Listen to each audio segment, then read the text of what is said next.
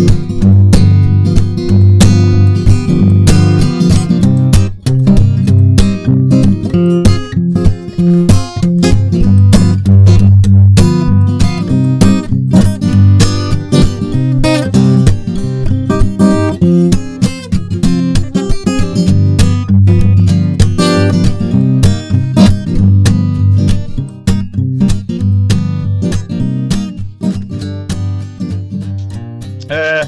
so uh, I was thinking about this, and I've no clue what we should uh, talk about. Will so I just uh, we just have a chat about Levinas.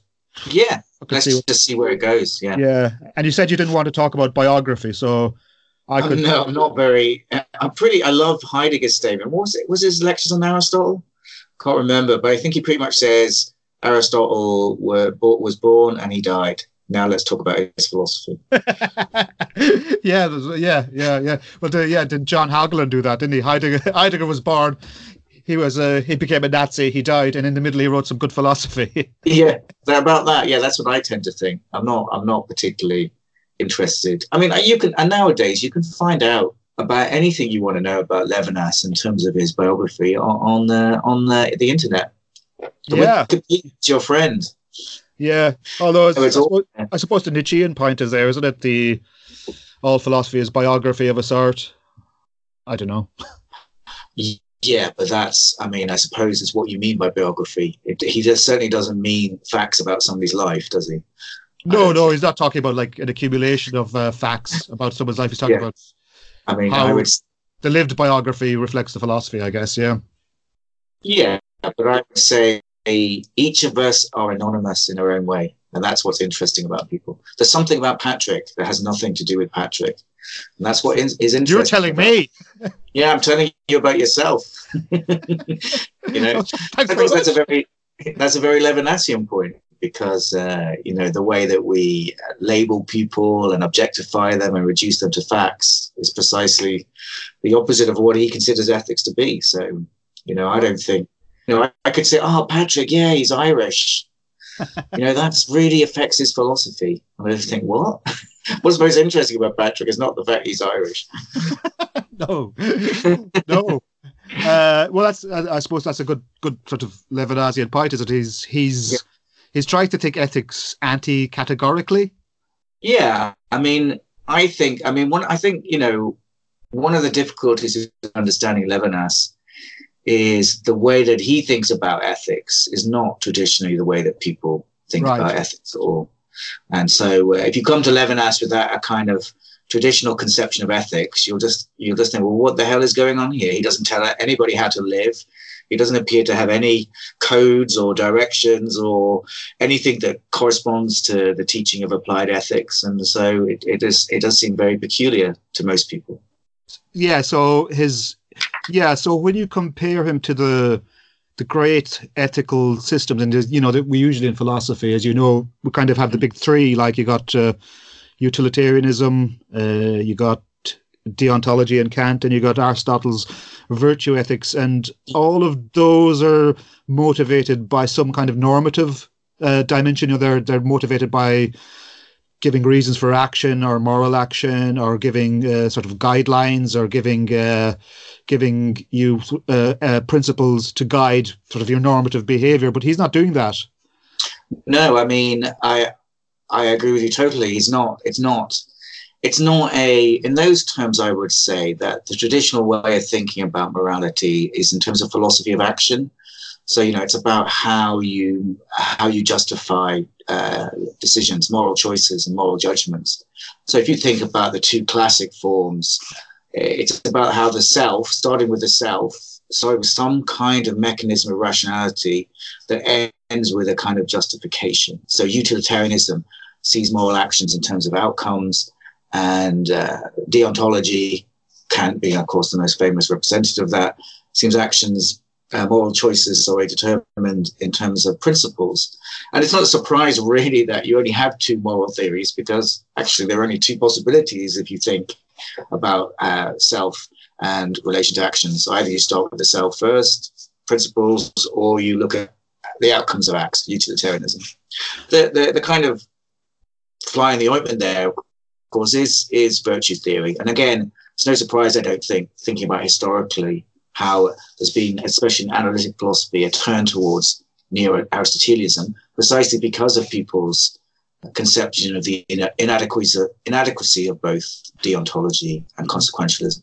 That's right. I mean, uh, Paul Mason, um, the uh, well, a journalist, I guess, but uh, yeah. also Marxist theoretician. I think. Uh, I mean, his most recent book is an effort to reclaim Aristotle for Marxism, as I understand it. Yeah, yeah. I mean, I haven't read the book, but it doesn't it doesn't surprise me at all. I mean, peculiarly, we started the conversation with Heidegger, and of course, one way of understanding Heidegger is a kind of reformulation of Aristotelian ethics. And so I think, I mean, so virtue theory, I think, is is a bit more difficult in relation to Levinas. I don't think I've read anybody discussing virtue theory in Levinas, but I do think you could possibly give a, a kind of virtue theory view of Levinas in the same way, in a sense, you know, you, there's virtue theory readings of Nietzsche.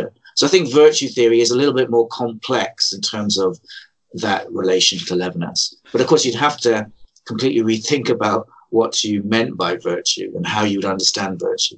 Virtue ethics is much closer to what I understand, what I understand ethics to be, and I'd like to distinguish ethics from morality, because virtue theory, I would say, is a kind of ontological understanding of ethics. It starts with what is the meaning of human existence. Uh, right. So the the the, uh, the naturalistic fallacy is uh, well, it's less of a fallacy in that situation. You know, the yeah. there's no separation, or ne- you know, there's no radical separation between is and ought. You know, so exactly. In so, virtue theory, think, you're yeah, it's what it's what you are informs what you ought to do, I guess. Exactly, and so in, in one sense, I would say you can understand Levinas's ethics coming out of ontology. So if so in that way you know you read some some virtue theorists like i don't know philippa foot and people like that or um, especially those ones who are classicists yeah, Bernard sometimes Williams. you read them and you think my god this sounds like heidegger because they see understand ethics as about a, a, what is a flourishing life what is a fully formed life and you could think about that in terms of the language of authenticity so I mean, you're pushing it a bit, but you could. And so, one way of thinking about Levinas is he's in dialogue with that kind of way of thinking about uh, the what is the what is a what is a what is a well what is a how can one say it what is a meaningful human life, uh, which I think certain kinds of virtue theory begin with. Well, one thing then that interests me there is that we're kind of talking in an ontological Heideggerian register there. Mm. You know, we're talking about uh, ethics as informed by uh, sort of our metaphysical status or what we are yeah. and how that yeah. can be transformed. Mm. But isn't it the case that Levinas, or uh, maybe the later Levinas at least, is very, very critical of Heidegger? Yeah, but I mean, in a certain sense, to understand Levinas, you kind of have to understand what he's being critical of. And I think for me, it's understanding that that gets you, what gives you a way into Levinas. What's this? What's at stake here? I think is something fundamental about how we understand ourselves as human beings. Uh, right. And it's not about values in the sense of people ordinarily understand ethics as we started the conversation. When normally people think about ethics, they think about it in terms of moral judgments. You know, what, what I what ought I to do? Now, if you were to read Levinas and I hope that he would tell you what your view should be on, uh, I don't know, what is a current moral debate, I don't, abortion, for example. There's mm-hmm. nothing in Levinas that would actually give you any kind of direction in that sense. It's not a, it's not a, it's not a, any kind of manual, is it? There's no prescriptions. There's no prescriptions, no. And that word is interesting, right? Because isn't it like prescription? and kind of all the other well, nominally at least, the other uh, ethical theories are prescriptive, as in they yeah they prescribe what you ought to do in advance of uh, yeah doing it. Yeah, exactly. And it's interesting again that virtue theory doesn't do that. I mean, virtue you can't. You know, if you think about like Martha Nussbaum, fragility of goodness, one of the things she's saying is no, virtue theory is not a manual. there isn't there isn't a textbook of of ethics. So I think that's why I would say that that yes, it's true that that Levinas is um, is in dialogue with Heidegger, but you by it's only through Heidegger that you can actually understand what's at stake for, for Levinas, and it's something fundamental. So yeah, so if you read like Levinas and let's leave the later Levinas a bit to the side because it's quite difficult. If you read like Totality Infinity, the first, Levinas's uh, first uh, major work, then really you can understand it as a rereading of the first part of Being in Time. Yeah, and uh, do you think then that there are areas that he's reticent about Heidegger, even if he's kind of transforming sort of phenomenological phenomenology and phenomenological ethics and kind of Heidegger's? Yeah, I would see that Levinas's relation to Heidegger is similar to Heidegger's relationship to Husserl. When when um, when Heidegger says that when he distinguishes his, his conception of fundamental ontology uh, in the kind of concrete phenomenological analysis of the first part of being in time, he isn't rejecting Husserl's more theoretical outlook. He's just saying that that theoretical outlook is dependent on something more, uh, on his terms anyway, more something more profound, something deeper. In the same way, I say with Levinas, he's not rejecting Heidegger.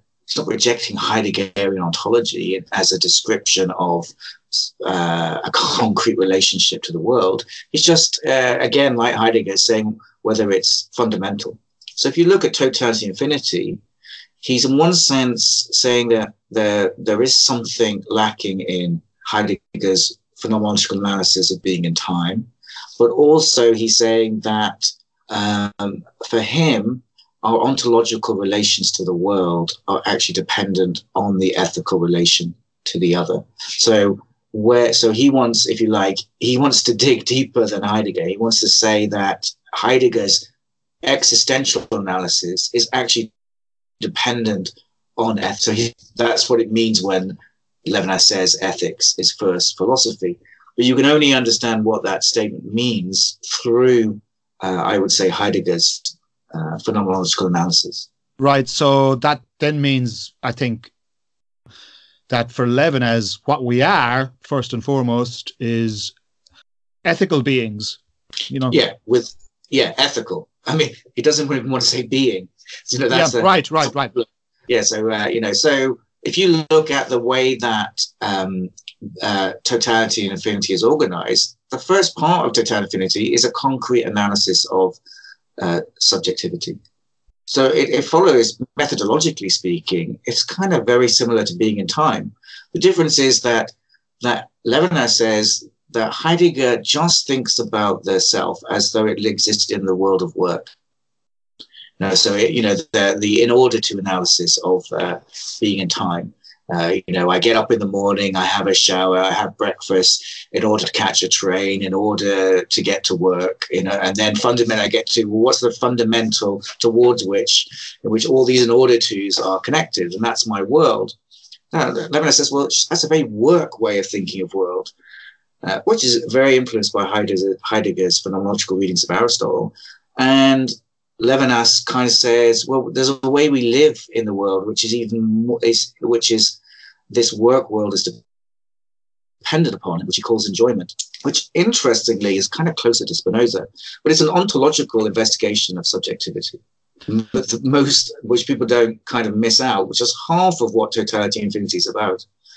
In a very French way, I suppose, he says, well, first of all, we enjoy our world. And that enjoyment, the, the work world, is on top of that uh, world of enjoyment. Right. So, and then that would explain why he would be, say, reticent about, say, something like utilitarian ethics, because of course, utilitarian ethics is premised on, well, the pursuit of pleasure at a very, very simple level. You know, the idea yeah, that. I mean, yeah, Levinas would say. I think Levinas would say there, if you like, there are there are there just he agrees with Heidegger that the theoretical world, the world of comprehension and rationality is built onto the world of work. Now, Levinas says, you know, in some way, you, which which is why some of these political distinctions are a bit crude. He says, some way, you could say that Heidegger is very Marxist. Um, you know, Heidegger is saying the world of thought, the way that Husserl analyzes consciousness as being essentially theoretical. The world is built on more practical concerns. Yeah, my, that engagement that we're ready to hand. Yeah. Whereas what Levinas is saying is this, there's the, the world of the world of work, the ready to hand, is actually it's it's self dependent on the world of enjoyment. which isn't in no way. But I think he would situate utilitarianism in the in the rational world, the world of objectivity, the theoretical. You know, both of these, both Heidegger and Levinas think that theory always comes after the fact. Right. Yeah. So ethics cannot really be based on well, one uh, practical concerns, or at, or at least its ethics is more fundamental to practical concerns. It cannot yeah. be based on, say, something like uh, empirical properties. You know, you can't reduce uh, the ethical person to, say, uh, uh, class properties like yeah, I don't know, racial, yeah. sexual, lazy, whatever. But, but Levinas takes that all from Heidegger. You know that you know, he accepts that Heidegger's concrete phenomenology. Uh, he doesn't. Yeah, that's where he begins. So that's why you would never find in Levinas a long engagement with uh, psychology, biology, sociology, because he's already accepted that that analysis in Being and Time. You know, the section on uh, on the difference between general and regional sciences. You know the you know that philosophy is not a substitute for a scientific investigation, and they're, they're just two different discourses. So yeah. he's already he's already accepted all that Heidegger stuff. So the, the key issue for Levinas is that what you have to understand from totality infinity is that ethics is the interruption of the world of enjoyment.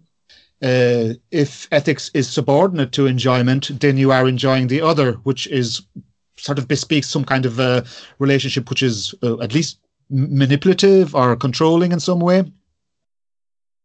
I, I don't think Levinas would fight. I don't think Levinas would necessarily think enjoying the other is manipulative because he has long, you know, he has a long section of eroticism, and he doesn't think eroticism means end relationship. You know, so I don't think he, you know, I, I don't think that Levinas thinks in the world of enjoyment. I, I think Levinas would say it's it's before ethics. It's not. It's neither. It's not unethical. It doesn't necessarily mean the relations of dominance. And, is, uh, is there a distinction between pleasure and eros? Say, you know, pleasure and enjoyment. Yeah, yeah, because and, and the erotic for Levinas, and the, you know, it's a kind of peculiar section that's just added at the end of Totality Infinity, but it's closer to some of the things he writes in Time and the Other. That uh, the relationship to the other in terms of erotics is not a instrumental relationship. The erotic other, in some sense, withdraws itself from the from the from the relation. Is Plato at work here? Yeah, Plato's yeah some of some of Plato's definitely uses the language of Plato, but it, it's a phenomenological. So he he wants to you know the truth in the end is whether it rings true with your experience. But he wants to say in the erotic night, the other uh, some always escapes my grasp. Right. So that's interesting. So the language of escape is um is uh, something escape and yeah. evasion is something very very important for Levinas. Is that right? Yeah. It is, yeah. So that's right from the very beginning. But it's not. It, still, he doesn't think that relationship is ethical. Ethical is something else because in ethics, even in totality infinity, it kind of changes a bit later on. Ethics is based in speech, whereas uh, eroticism is not for Levinas. And by, and by speech, you mean eroticism is about bodies. It's not. It's not. It's not based in speech. And ethics, in ethics, the other makes a claim on me in speech. And that's what makes it different from the erotic. Okay, so maybe if we talked a bit more about sort of totality infinity, then, which is um, mm. which you've written an introduction to, uh, is that right? I have, yeah. Yeah. Uh, the textbook in the world on totality infinity. and you know why I don't I doubt it. Say that? You know, but you know why I can say that? Because it's the only one. Yeah, exactly. uh, still, um, but okay. So, well, so totality infinity kind of comes mid-career for Levinas I think uh, 1961, uh, if I recall. I'm not Something sure if that number is right. That yeah. yeah. and it's uh, it's it's generally accepted as his his master work. Um, yeah. So, if we could talk about his project there, um, beyond yeah, what I you've mean, already said. What is the, I mean, what is the totality and what is the infinity? I know that's the whole book, but. To connect it to what we've already been talking about, totality means ontology for Levinas.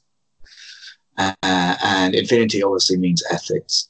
So the question for Levinas is how does the world, how is my world of enjoyment interrupted by the demand of the other? That that that's what ethics essentially is for Levinas. in other words, for Levinas, if my if the world of enjoyment was not interrupted or could not be interrupted by the demand of the other, then there would be no ethics. And the beginning of totality infinity talks about war and ontology. And the key question for Levinas says is, you know, eh, is ethics possible? And he sees that as mess- messianic and eschatological. What he means by that is that the ethics is the, is the uh, interruption of the ontological.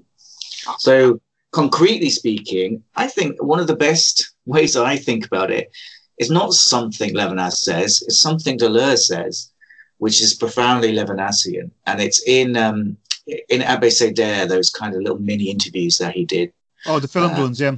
Yeah, and it's on the section called governmentality. And Levinas, and sorry, not Levinas, Deleuze says, you know, he's saying, says, uh, all politics is finished now. He says there's no difference between the left and the right.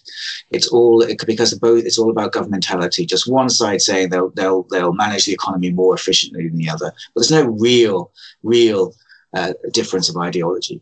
And he says politics is finished. Uh, but Sorry, Deleuze, says, Deleuze does, yeah. Deleuze says, but he says that's not the real. The real distinction is he says it's ethical, and that's where this Levinasian moment is. He says he says there are two types of people in this world, and I love when philosophers say that. Two, there's only two types of people. Uh, but uh, so, and uh, Deleuze says there's those people who start with themselves and work outwards to the world, and there are others who work from the viewpoint of the world and back to themselves. So those people, that's very apposite in their uh, in the time of Brexit, who start with their their their their their, their, their room, their house, their street, uh, their city, their nation, and they work outwards. And they say, This is my place under the sun. This is mine. How dare the others come and take this from, from me? And then Levinas says, uh, sorry, Deleuze says, and then there are other people who start the other ways. And he says, like, uh, imagine like a, uh, a rock being thrown into a pond, but the circles are coming towards the rock. And so it's like they start from the, the, the furthest point away and work back. And I, that's what I think Levinas is saying. The second moment, starting the first, you know, so you go into, I know to put it prosaically, you know, you go into a, into a, into a department store and you're thinking of buying the latest uh, uh, sports, uh, sports footwear. I don't know, Puma or Adidas, and then you think, oh, maybe these these shoes are made by poor people in uh, Vietnam and they live miserable lives. And here I am in the West enjoying the fruits of that.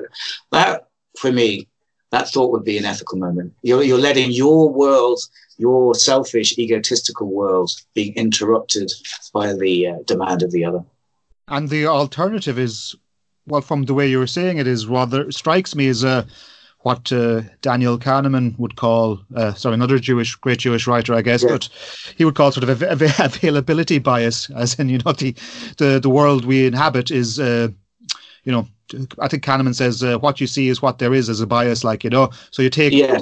your immediate experience as yeah. Uh, yeah. as as the story of all.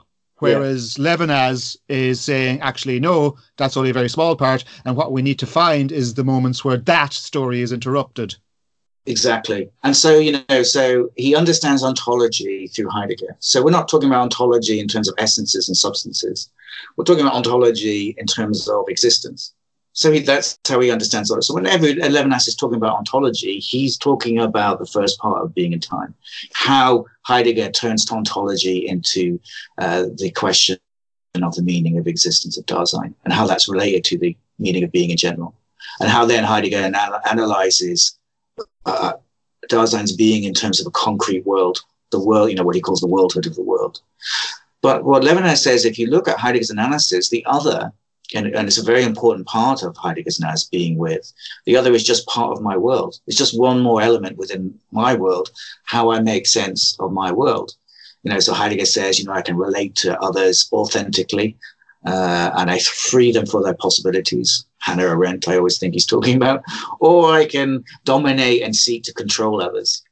But in the end, Levinas says, well, he's just looking at his relation to others from his own viewpoint, his existential project. Am I authentic? Or am I not authentic? Uh, how do these others form a part of my sense of myself? That is an ontological understanding for Levinas of how we relate to others. And again, he's not denying it because, of course, we do do that. But he says there's this other relationship to uh, the other, which is completely lacking in Heidegger's ontological analysis, where the other calls into question my existence. And that, for Levin, Levinas calls ethics. So that's where the infinity then comes in because uh, Heidegger, of course, is the thinker of finitude. And yeah. Levinas is the thinker of infinity. So Heidegger would say, as we talked about when you were last on the podcast, you know, that the fact that I die, that I come to an end, that I am a finite being is precisely yeah. the thing which most constitutes uh, my existence. Now, yeah. Levinas saying is, um, from what you're saying, he would say that's okay, that's fine. However, we we still have an idea of infinity, or not so much that we have it, but it's uh, imposed upon us by the interruption of others, otherness. Is that, is that right? Yes, I mean yes, absolutely. I mean he is he is contrasting with Heidegger in that in in in, some in, in infinity. I mean again, it's a, what he doesn't he doesn't. It's not a it's not a numerical or mathematical infinite. I mean he doesn't mean the infinite by that way. I mean, there are two sources for his notion of the infinite. One is um, uh, Descartes, and the other, in a, far a little bit more mysterious way, is Rosenzweig. I mean, the Descartes one is a little more simple than that because he's just he, what it comes down to is one of the, the key questions in totality infinity is okay so you're going to have to you're going to define ethics to be this way in which the an, an egotistical, selfish uh, being who simply enjoys the world and its possessions is is called in called to tasks by the other. So which you know so essentially ethics is for Levinas. How can we conceive of of selfish egotism being being uh, interrupted? How can I put my put others before myself? That's uh, very well, basic. One of the problems as Sorry, sorry. Oh yeah, it's very basic. Yeah. I, I know. I'm not saying. I don't mean that in a, you know, as a, as, as it's you know, simple or bad or not yeah. complex. I mean it in the sense that it's you know, if ethics, if it's about to be, if, if ethics is going to be about anything, it should be about some kind of resistance to selfishness. Yeah, I mean that's. I mean, I always think that philosophy is very basic. It's just very basic ideas are very hard to think when you actually follow their consequences. So yeah, I do think you know when in his interviews, Levinas is very gives very simple ideas when people ask him what ethics is. Like oh well, it's like put, opening a door and saying after you. I mean, you couldn't have anything more basic.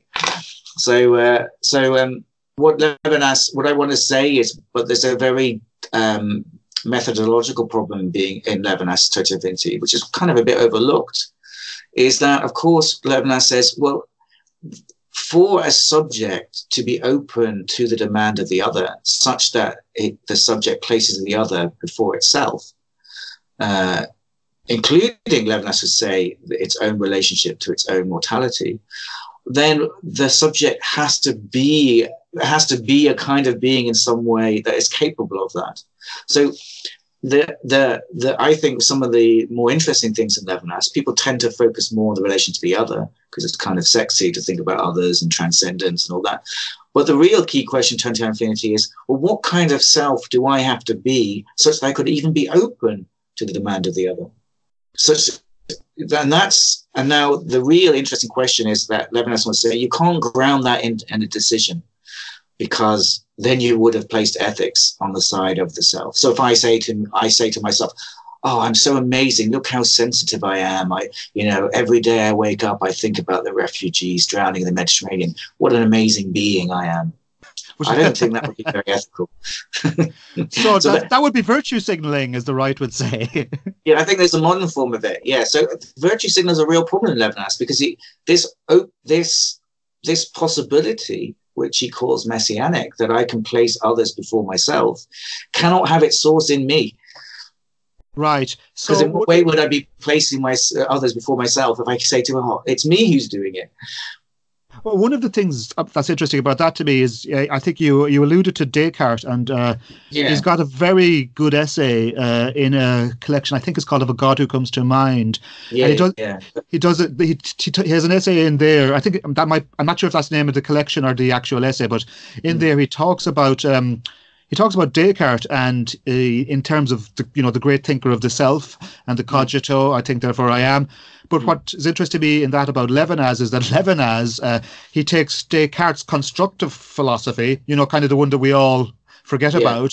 So the, you know the proofs of God's existence, the proof of the external world, and uh, you know the idea of uh, sort of uh, the infinity. But he sa- he kind of says that what Descartes actually shows is that the mind is not actually something self-contained. It's actually got the idea of infinity within it, which cannot Yeah. originate in the self, right? Because it's by definition the self is is uh, is finite and limited uh, to its own cognition. Yeah, absolutely, and that that's the that's the source of the idea of the infinite in Levinas. So what he takes from he's not in the slightest bit interested in Descartes' ontological proofs, of course, but um, what he's interested in is, if you like, the logic of uh, Descartes' argument. This notion that the self contains more than it's possible for it to contain, and that it's, if you like, uh, interrupted from within. So that, so in a certain sense, the weird, the weird narrative of totality infinity appears as you're reading it that you go from here's a concrete self enjoying enjoying its beer on a nice summer afternoon, uh, and then suddenly is suddenly uh, overcome by the thought of the suffering of others. See, that kind of like if you think of it kind of like a narrative. So you seem to go from the self, and then you end up with this other. But actually, it's a bit more complicated than that because what we discover by the end of totality infinity is that this subject must have already been interrupted by the demand of the other, even to be open to this other that demands justice from it. That so increasingly Levinas's work becomes about thinking about subjectivity. And actually, I don't think he really is a philosopher of the other in the way that people think about him. I kind of see that's a kind of, if I might use such a horrible neologism, a kind of Buberization of Levinas. Uh, uh, sorry, Actually, a, a say- booberization. Martin yeah, Buber. Martin Buber. Yeah, I thou kind of stuff. I think I think Levinas is, is a philosopher of subjectivity. He's trying to rethink the meaning of subjectivity, and that becomes, of course, mu- even more obvious in his second uh, major work, Otherwise Than Being. That he's a he, he's trying to think about how how can we rethink the meaning of subjectivity such that uh, the ethical relation to others would be possible. And then we- have this idea of a kind of uh, um, a, uh, a, to use his language, a denucleated subject, a subject that's interrupted and broken from within, that's so a traumatized subjectivity. And it, it's this, it's this, the fact that for Levinas, if you like, the demand of the other is at the heart of the subject is a, which is in some peculiar way the condition for the possibility of justice is increasingly the topic of his work. So that infinity is that description um, of how the subject is undone from within, contains more in itself than it's possible for it to contain. Yeah, Also, I- equally oh, yeah, go on. with Rosenzweig, I'm the- which might interest you in you know when you, is that there's a I notion I know of- nothing about Rosenzweig, so I'm being educated here. Yeah, there's a notion of Rosenzweig of the in, the distinction between eternity and the uh, and and infinity in the sense of a numerical infinity. And what is it? What is there's another notion of infinity which kind of Levinas does at the end, which I must say is very very difficult, and it- which anything with Rosenzweig is, and it's the notion of the infinity of generations. So, you know. Uh, that one way in which Levinas thinks about the interrupted self is through the relation between the father and the son, or in your case, the father and the daughter. That my my child is both me and not me. Now, I would say that you know this is what, in one sense, how Levinas tries to get us to think about what might be wrong with with Heidegger's analysis of being towards death because he wants to say that the, the the the child is not is me, but it's not me. The child isn't just my project. Bec- Why? Because I probably sacrificed myself for my child. I put them before myself. That makes a lot of sense to me. Actually, I was just thinking about this the other day because I, I was uh, I was looking at my daughter. I was thinking of parenting, right? And I was going like, if you look at parenting, right, it's something. There's something profoundly narcissistic about it because Yeah. you know they they look kind of like you, they sound kind of like you, they Yeah. inherit you, they kind Yeah. of like you, you know, Yeah. you're their main care provider. And in a Yeah. sense, that's a reaffirmation of the self. But I guess Le- uh, Levinas is showing something else that it's uh, that there's something uh, disruptive in that relation because it's well, it's it's uh, the the infinity of generations is actually disrupting your own fightership because one thing a Yeah. kid reminds you of is the fact that uh, you got you don't have long left. Exactly. So there's that there's that notion of infinity as well. So the infinity of generations, but you know, not the way that Aristotle thinks about the infinity of generations, which is merely the the eternal nature of the substance of species, but the infinity of generations is an ethical idea. Lots of times when I think about Levinas, he's just saying you take whatever you take in the metaphysics of substance or ontology, and then think it. Well, what would be the ethical meaning of that? because we you know so that that's kind of one of his one of his tricks if you like. And that's why I, when i when i talk about levinas i say that no it's more like ontology. If you think about ethics in terms of morality like we started this conversation then i don't think i think levinas just sounds really weird. But if you think that what he's talking about is what normally people talk about in terms of ontology then you're a bit closer to where he's where he's coming from. Yeah, you're you're you're kind of running against the grain there, Will. I think, aren't you? Because I mean, most of the, at least what I've seen of the sort of the the, the scholarly uh, work on Levinas, it's kind of you know infinity good, totality bad. But you're saying that there is a more complicated. sorry to be sort of Yeah. br- brutally simplistic about it, but that's it. That's kind of the idea, is it? That's how it's received, at least. Yeah, I call it a kind of sentimental Levinas. There's no doubt. I mean, I kind of agree with Alain Badiou when he's when, in his book, uh, whose name has just escaped me, but I know it has evil in it or something. Can you remember it? Uh, ethics, an essay on the understanding of evil, and his point That's is it. that Levinas is actually quite sort of sentimental. Yeah, that makes sense. It's about it's about uh, going back to that kind of virtue signaling signaling notion we were talking about. It is actually Yeah, the yeah. overvalorization of the infinite in the other is actually more about me reappropriating my own goodness rather than what Levinas is actually talking about. yeah. I think I think you know what is the name of that stupid bear that the BBC do every day with a bandage over its eye. Oh, you got me. You know, it's that Red Nose Day thing. Oh, like comic And, relief uh, or whatever. Yeah. Yeah, and uh, Bugsy, I don't know. Bugsy the bear. I might be just making that up. But, you know, uh, says, look, you know, the point is all these people can pay their five quid and feel really good about themselves, but they do nothing to change the world, which actually is the origin of this evil. Know, so we can we can look at uh, refugees dying, or, or people, we can give our five pounds to to Christian a- Christian aid or something. And then we absolve ourselves, but we don't look at the structural inequality of the world, which actually is the cause of the of this suffering. So I think Badiou's point is quite correct about that. I do think the object of Badiou's critique is not Levinas, but Levinasians. I mean, he's quite careful about that. That Levinas is much more interesting thinker than uh, uh, Levinasians.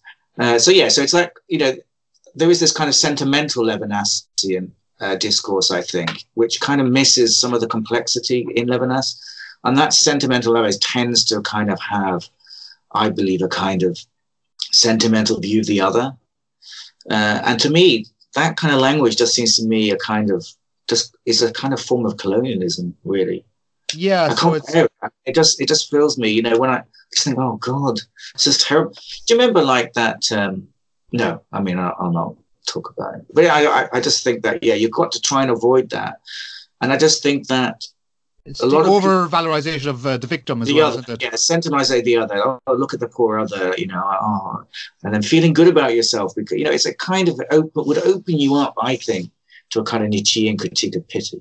Yeah, absolutely. I, was, I was I was about to say there's a sort of a, a sort of a, a critique of charity in there, which of Yeah. course Ni- Nietzsche is the, the the great criticizer of Christian Christian Christian charity because Yeah, what you're yeah. actually doing with charity is you're uh, it's it's an assertion of hierarchy, as in I'm in this Yeah. place, the other the other person is of a lesser status, and uh, isn't it awful that they're bad and I'm effectively getting off on it? Yeah, yeah. It's like you know, I just say, oh, look at how wonderful I am. I, how I- how how I feel for the suffering of others because Oh. I'm amazing. you know, it's that, insufferable, what- isn't it? It's awful. It's insufferable. Yeah. So I think there is a lot of that kind of sentimental evidence, uh, but I don't see that in his work because I kind of read his work backwards, I suppose, from otherwise than being back into totality infinity, and then saying, oh yeah, there's things already going on in totality infinity. So I would say there are two kinds of ways in which Levinas thinks about the relation to the other. There's the traditional way that people think about, uh, and there's no doubt that that's a kind of dominant conception of the other in Levinas's early work. That is, the, you know, the the kind of uh, transcendent other that it calls me into question from outside of my experience through speech. Uh, but then there's this other other, which is this intimate other that disrupts me from within, uh, that destructures my subjectivity. And actually, if you look at it, is the condition of possibility of this relationship to the transcendent other. It, it, it's a completely other way of thinking of alterity. It's an, old, it's um, as Levinas puts it in other ways than being it is the other within me, not not an external other. And it's this other that that uh, that uh, interrupts, if I might use that word, disturbs, overwhelms the subject from within. And I just think that's a completely other way of thinking about the other, and is miss is, is missing in a lot of the uh, commentaries on Levinas. They tend to emphasize the transcendent other. So, do you think then that it's because you said it's about ethics is actually a lot more uh, about ethical subjectivity than he's given credit for.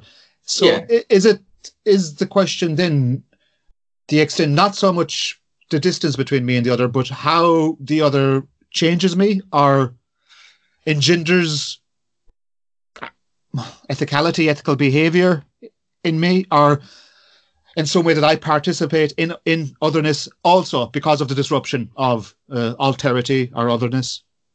Yeah, I mean, all those are good questions. I think th- those kind of come at the end, really.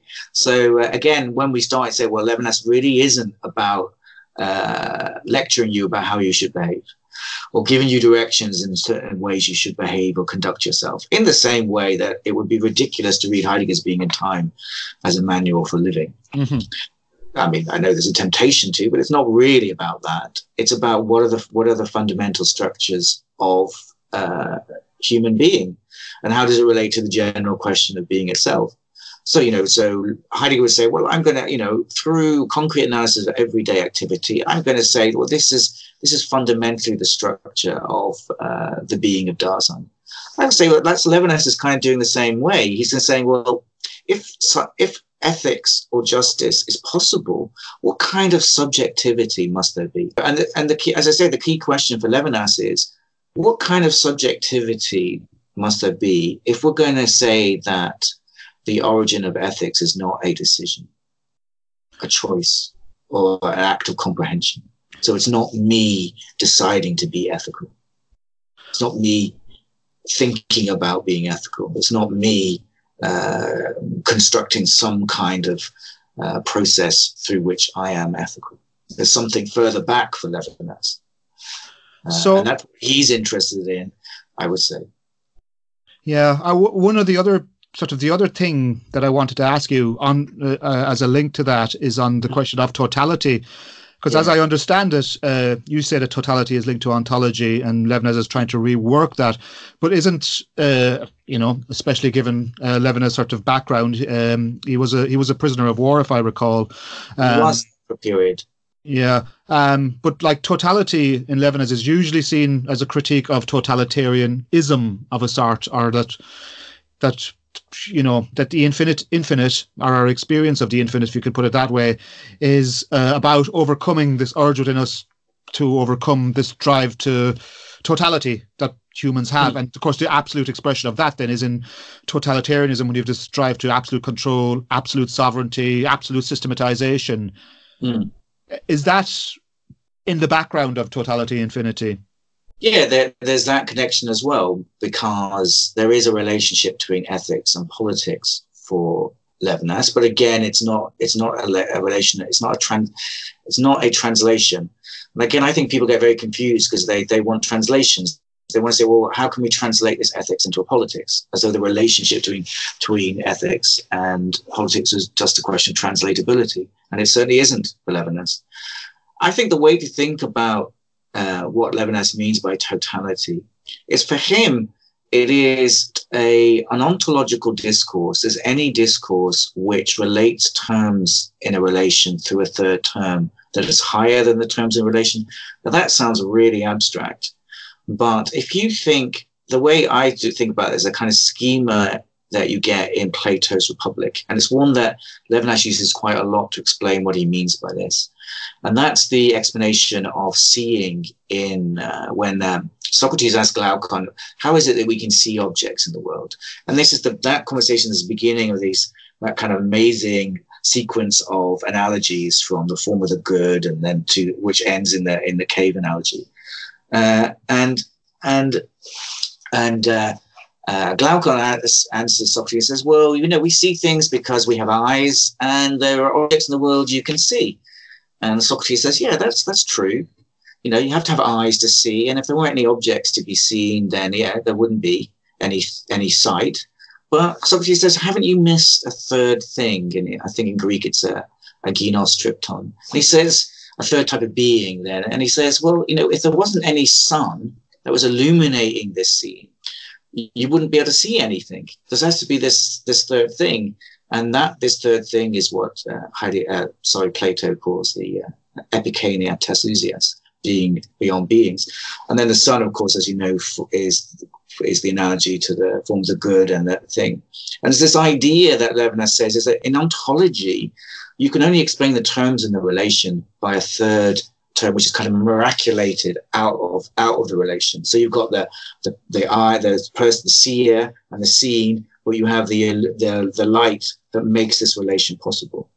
And that's Levinas says that is the kind of fundamental way that ontology is portrayed in Western philosophy, and he includes Heidegger in that. So he would say the ontological difference, difference between being and beings, is is still follows the schema although as he explains in Otherwise Than Being, that it, it does so in a very new way. So being is no longer thought of as a substance or a thing, but uh, some kind of supernatural entity, but it's seen as a verb, a process. But nonetheless, it still operates by this idea that uh, we think about beings through being, which is a common term to all beings. So that essentially is what Heidegger, what sorry, Levinas understands on ontology to be. How that becomes dangerous at a political level, and you could see this playing out in Heidegger's life as well. Well, as soon as that you think about people in terms of a third anonymous being, then it's perfectly possible to sacrifice them to that. So, so Levinas, the source of all totalitarianism is ontology, because ontology is the way in which we abstract from face-to-face relations through third terms to categories uh, or universalities which we abstract. The instrumental. Then, yeah, we, we, we basically we basically treat people as token of types. So we think of them as belonging to sets. You know, so you know, if I'm going, you know, so which for Levinas is again, he's not he, he's not saying that uh, uh, that is wrong per se, because without that, there would no kind of rational rational uh, rationality would be possible if we weren't capable of abstraction. He's just saying that that is the, if you like, the dangerous ontological seed that can affect politics, because what is the source of all violence are, is abstractions how better do, do we justify killing others except through religious, moral, and intellectual and ontological categories? We, you know, that's why Levinas says that, you know, um, murder is impossible ethically. It's only possible ontologically. That brings me on to another sort of famous Levinasian concept. Thanks, that's helpful. So what you're talking about there is Levinas is someone who thinks of, comes out of phenomenology, and phenomenology is kind of like about the discourses of appearances, which you talked about in Plato, and what are the conditions of those appearances. And it's when those appearances are put subservient to the instrumental that we can maybe then mm. start thinking about how we can use people or sacrifice them at the altar of something uh, greater than ourselves or whatever. But for Levinas, as I understand it, of all the things that appears in the world around me, of all the things I see, there are certain things which uh, are exceptional or epiphanic. Uh, yes. And in totality infinity, I think it is, uh, the face is the most one of the most striking of all appearances. Mm. Uh, it's something singular, extraordinary, and it's therefore resistant to instrumentalization.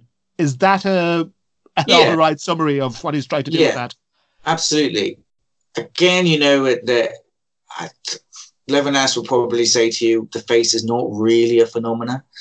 Because uh, it, he doesn't mean the face in terms of ontology. So he'd be he'd be saying, "Oh, you're still you're still thinking about the face as though it was a kind of being, and it was just some it's just a kind of supernatural being." Yeah, so it's not and, someone. It's not like you know big lips, like or bad teeth, or yeah, uh, yeah, dodgy not, cheeks or whatever. Very, yeah. Very, yeah, it's we have a tendency, I think, to to supernaturalize Levinas. So we think, oh, there must be some supernatural attribute of others that make them others, something special and unique about them.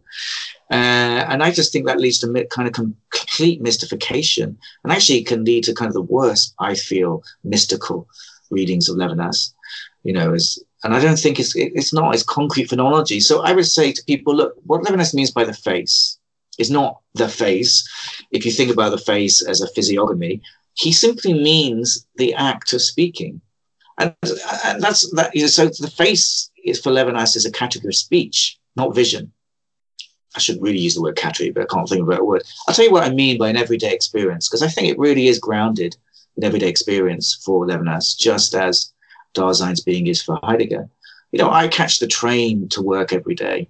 And most of the time I catch the train, I ignore everybody on that train. They're not they're not others. They're just obstacles, hindrances. You know, I'm thinking, oh God, stop being so slow. Trying to get on this train. I'm thinking, oh my God, if all these people get on this train, I won't get a seat and then I have to stand up. I feel oh, your yeah. pain. Why is this? What is this old person doing? Why are they so slow? Occasionally, you know, when I can tell you time, you know, uh, I was sitting in a, in a, on a cross country train, you know, the one that goes to Manchester. And, you know, what's the most horrible thing that can happen to anybody on a train in England? Uh, one of the most horrible. An assault? No. I would say one of the most horrible things is somebody speaks to you. okay.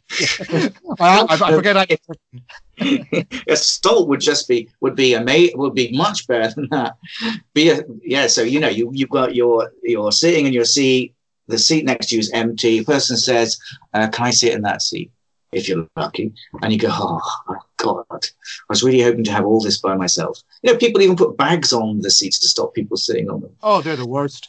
yeah. So somebody sits in the seat, right? And you think, oh, that's pretty terrible. And then the worst thing happens, they start talking to you.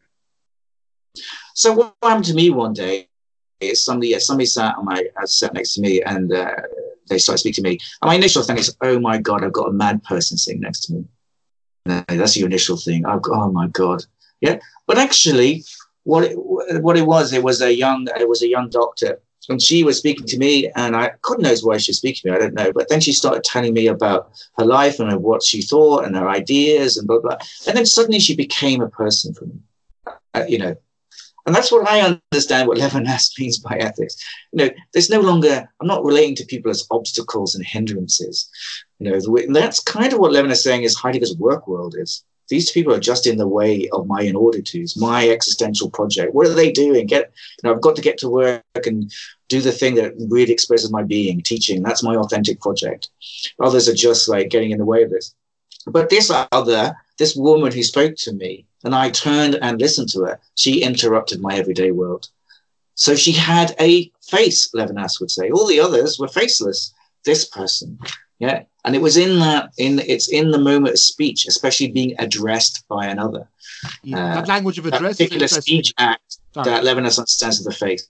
Sorry, I interrupted you. Go on. Uh, I suppose that, that you know uh, the uh, the language of address is interesting there because yeah it's isn't kind of Levinas' idea that it's an appeal, that the face is an appeal or a demand, or uh, it, it, it requires a response uh, to the humanity yeah. of the other person.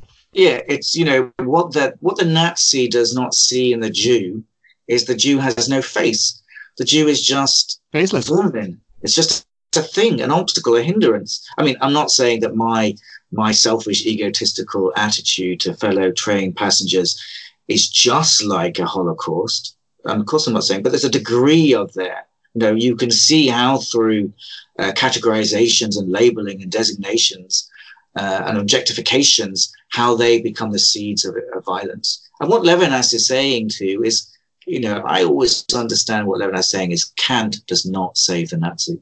No, the morality is not sufficient because if people cease belonging, if you like, to the ethical world, no morality will save them because we will dehumanize them there are moral categories. We'll just think of them, well, they're not really human, are they? So why should I apply my categorical imperative to them? The, you know, the way that Kant, for example, talks about black people and Jews and women in, in his anthropological lectures. Know, they're not real, real beings, so I don't really have to apply the categorical imperative. Or, you, you know, you these, these people don't belong to my utility calculus because they're subhuman. One of the things that you've mentioned at the outset, and I'd just like to sort of maybe get you to clarify here, because you you're saying in Levinas there is a distinction between ethics and uh, morality. Now, yeah.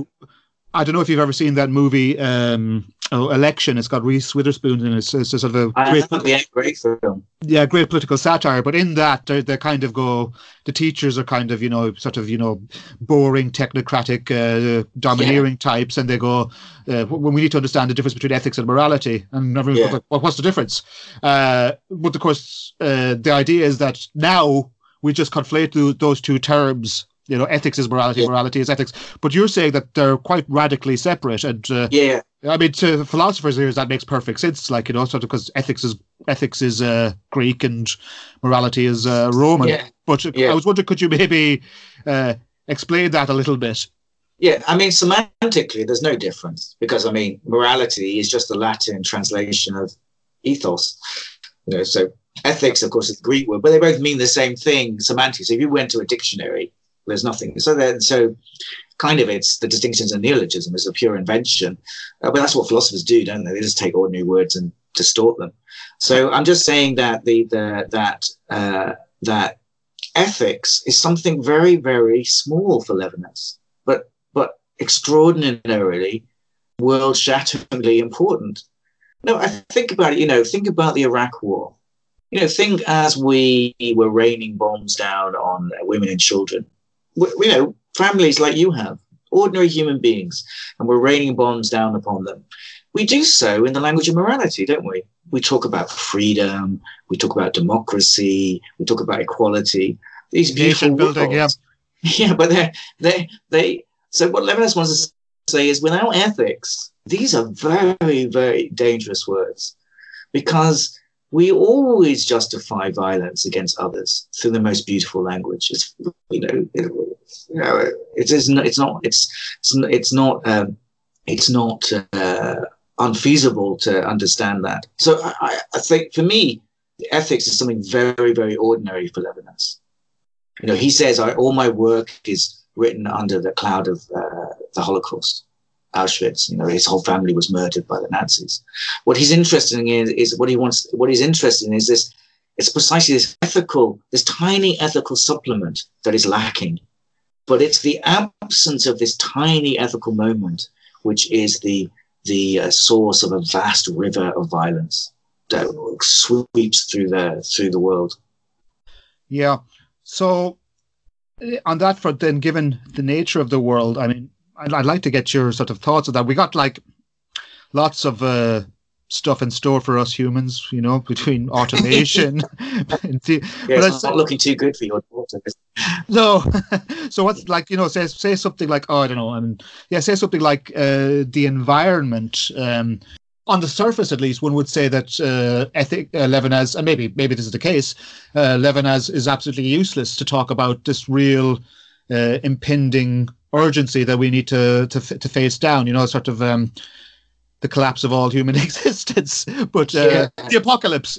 But uh, I, what I guess what I what I what I'm driving at is um, how can you how, would would, would Levinas be uh, would a Levinasian register be valuable for talking about something like the environment or nature? Yeah, I mean, that's a really really good question. I mean, you're right. I think to suggest not directly so.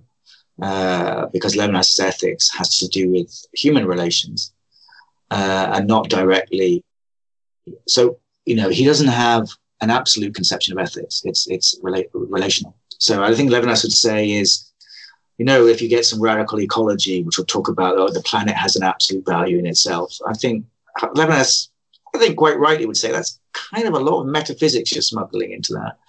Um, but uh, so for Levinas, but I would say, I mean, Levinas doesn't talk, as far as I'm aware, talk directly about environment.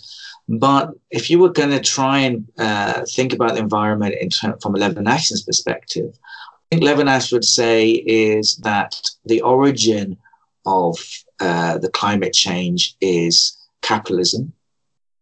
And capitalism itself is a relation between human beings. And capitalism is, for Levinas, is a political relation, uh, on an ontological relation, and therefore inherently violent. Right, and then then you can perhaps begin to think about how we might relate that to the, persons yeah. involved. You know, so. Yeah. Uh, so does, what I'm saying.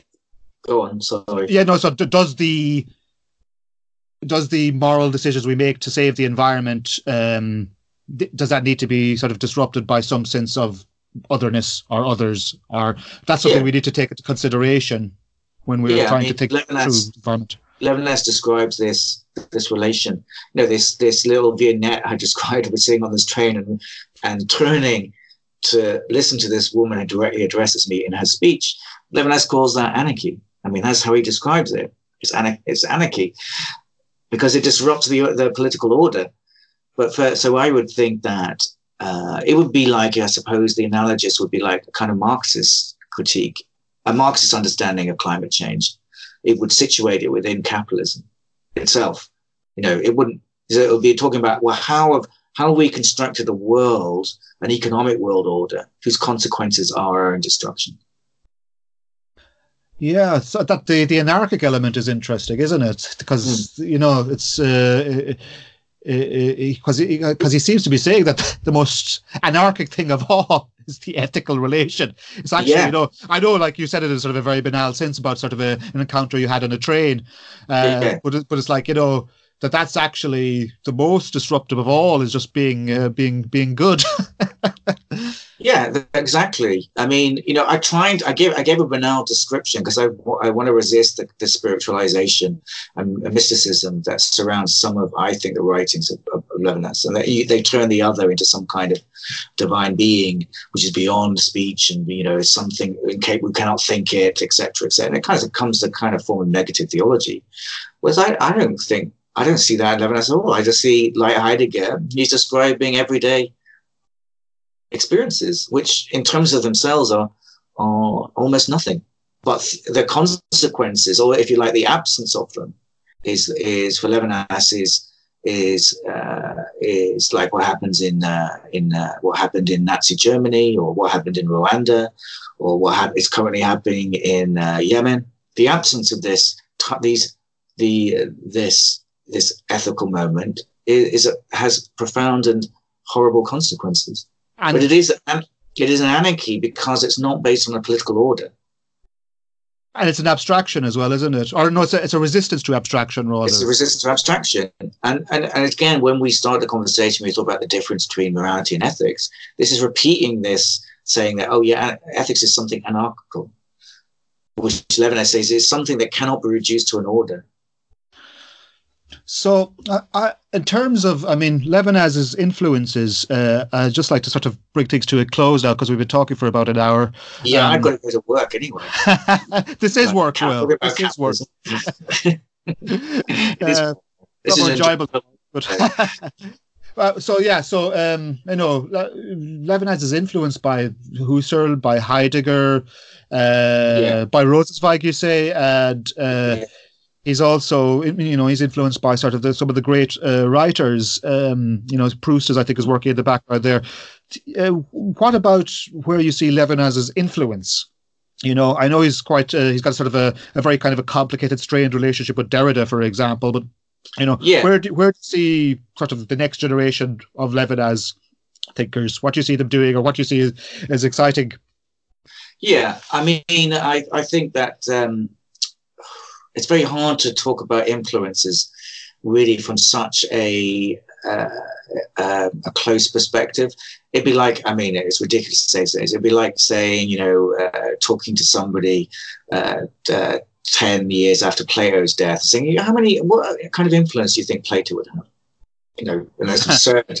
Thinking three thousand years later, what kind of influence he had. All So, uh, it's going to yeah. be difficult for me to predict or say what. I mean, he might just disappear. I mean, many great thinkers have just vanished from. But I think that um, I can only say what I suppose that I find the interesting views about Levinas are. I find them really that a lot of people using Levinas to think in terms of uh, post-colonial studies uh, are very, very interesting uh, around the notions of, of uh, thinking about uh, prisons and how they operate. Um, so I find that the, some of the more interesting writing of Levinas are taking in areas that you wouldn't normally associate with Levinas, which is more, I suppose, concrete, sociological, and political things. Because I think that Levinas is one of those thinkers that you can use to kind of tear things up a bit, uh, you know, get to look at problems in a different way. So I think there's a very strong political uh, dimension in a lot of contemporary Levinasian scholarship. The other end of it is that I suppose there's a lot of people, uh, pe- some people are interested in Levinas in terms of philosophy of religion, uh, how to think religion in a different way, because one of the one of the um, major, of course, influences on, on uh, Levinas's work is not just philosophy and literature as you described, but also uh, the Jewish tradition, uh, you know, his Talmudic writings. And so there's a lot of people interested in that area. And I suppose, I don't know, really. I mean, what, what, I mean, do you still read Levinas or has he gone off your radar now? Uh, I probably uh, no, I don't read Levinas. Uh, uh, I, I mean, I, there was a time I read a lot of it. Uh, Yeah, I- I, I, yeah. I tried to dip, dip into it for for teaching to prep and stuff like that. You know, Yeah. But Yeah. not in the. Uh, I think there was a kind of a period where the Levinasians were in the ascendancy, maybe I don't know, maybe ten years ago. But uh, like, like a tribe, tribe of Levinasians sweeping everything hill. Strangely, I mean, I've just uh, I've just written uh, a chapter for the Oxford Handbook on Levinas, and there's a there's a big interest of Levinas in analytic, ethical, meta ethics, because of Really? course there's a very there's a very uh, they like Levinas in the because it gets they find it useful in a way to follow that kind of Bernard Williams kind of Wittgensteinian almost or somebody who think about someone like Raymond Gaita, you know, uh, kind of way of thinking about um, uh, ethics more in terms of an experience rather than some, uh, rather in terms of some kind of rational justification. And there is an interest in in, in Levinas in uh, in uh, analytic contemporary analytic ethical theory as well, which is again it's a very interesting way that Levinas has has. Uh, I mean, if you're going to ask me, I mean, I might be particularly biased, but I feel that Levinas will have will last longer than Derrida. that's uh, that's that's quite possible. I mean, it's it's uh, it's funny. I mean, usually, I mean, as you know, like uh, we've been doing this a long time. You know that uh, these these fads come and go, and it's usually Yeah. when a when a when a when a fad recedes. You know, like I mean, what do we have? We had we have we have in my time we've had uh, Derrida, post-structuralism, we've had Levinasian ethics. Zizek was really really really really really hip there for a while, and it's usually when you know when that the dust settles around that that those whole Yeah. kind of um, uh, cyclical fads that then you can start doing some interesting work. I think. Yeah, absolutely. Yeah. So I just think that Levinas is. Uh, we need to get away from the sentimental Levinas. That's what I think. Okay, hardcore Levinas coming out. yeah, hardcore Levinas. yeah. All right. Thank you very much, Will. That was fantastic. It's a pleasure.